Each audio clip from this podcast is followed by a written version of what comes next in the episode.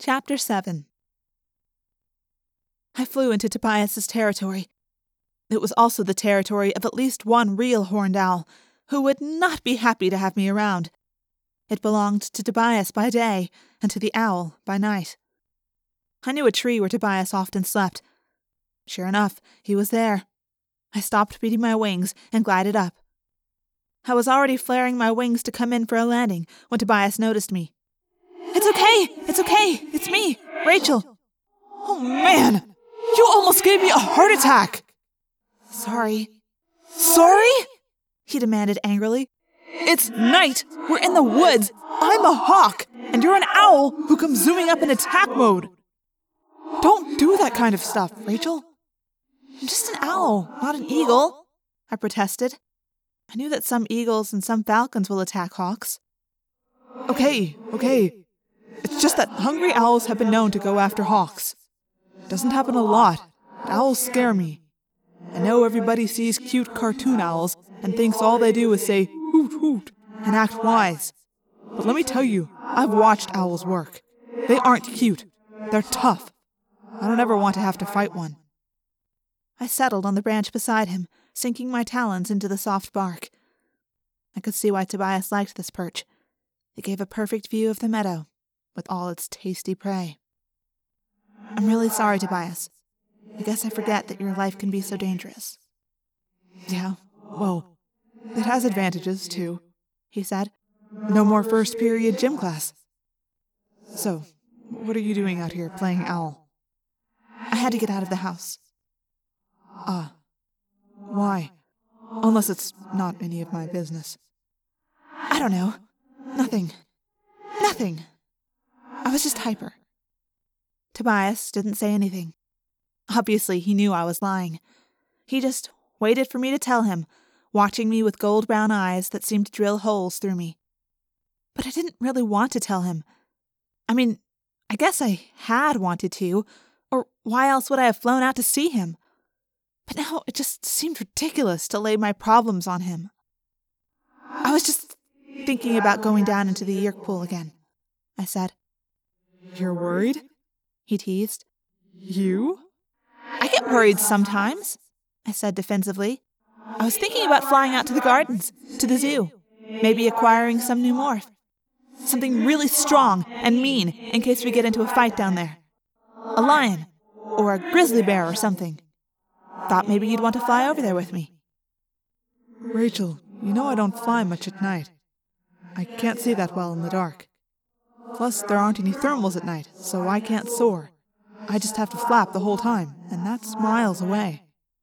I mean, a little trip around here, sure, if you want to go flying. But that's a haul. Yeah, okay. Forget it. I have an idea. Why don't you tell me what's really bothering you? You're all weird. You don't seem like you. It's nothing, I said. Sorry I scared you. I'm going to head on home. Rachel, you know you can always talk to me, right? Yeah. Look, I have a question for you. Do you ever think about years from now? Like when it's time for college and stuff? As soon as the words were out of my head, I wished I could call them back. But Tobias was cool. He just laughed silently. Yeah, I'm thinking I could get an easy A in ornithology, the study of birds. You could definitely be the professor, I said. I just meant that sooner or later most of us are going to leave, move somewhere else. What do we do then, if the Yeerks are still around? Tobias began preening his feathers. It's something he has to do, but it's also a habit he has when he's bothered by something. I haven't really looked that far ahead. But I guess I figured this whole thing would sort itself out, one way or the other, long before then. The Yeerks win, and you don't have to worry about college. Or they lose, and we each go back to our normal lives. Some of us more normal than others, he added dryly. For a while, I didn't say anything. I couldn't. I was too busy hating myself for bringing this up with Tobias. Tobias, of all people! He was already a casualty in this war. He was trapped in a hawk morph. And here I was thinking of bailing out? What was the matter with me? I couldn't leave. Leave Tobias living in the forest? Leave my best friend Cassie to fight, maybe to die, so I could cut and run? Leave Jake and Marco and Ax? Why?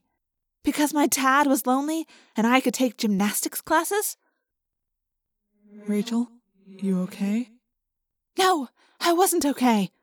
I felt sick. What was the matter with me? I couldn't leave. I couldn't give up. Me? Of course I'm okay. I lied. Just the same, I think I will go get myself some firepower. It's time for Yeerk Pool 2 Animorphs Revenge, right? I don't know. It looks like I'll be sitting out this battle. Tobias said. Don't worry, I said. I'll get a Hork-Bajir for you. You're okay. Really. Seemed like you were upset. Tobias, I am more than okay. Gotta go.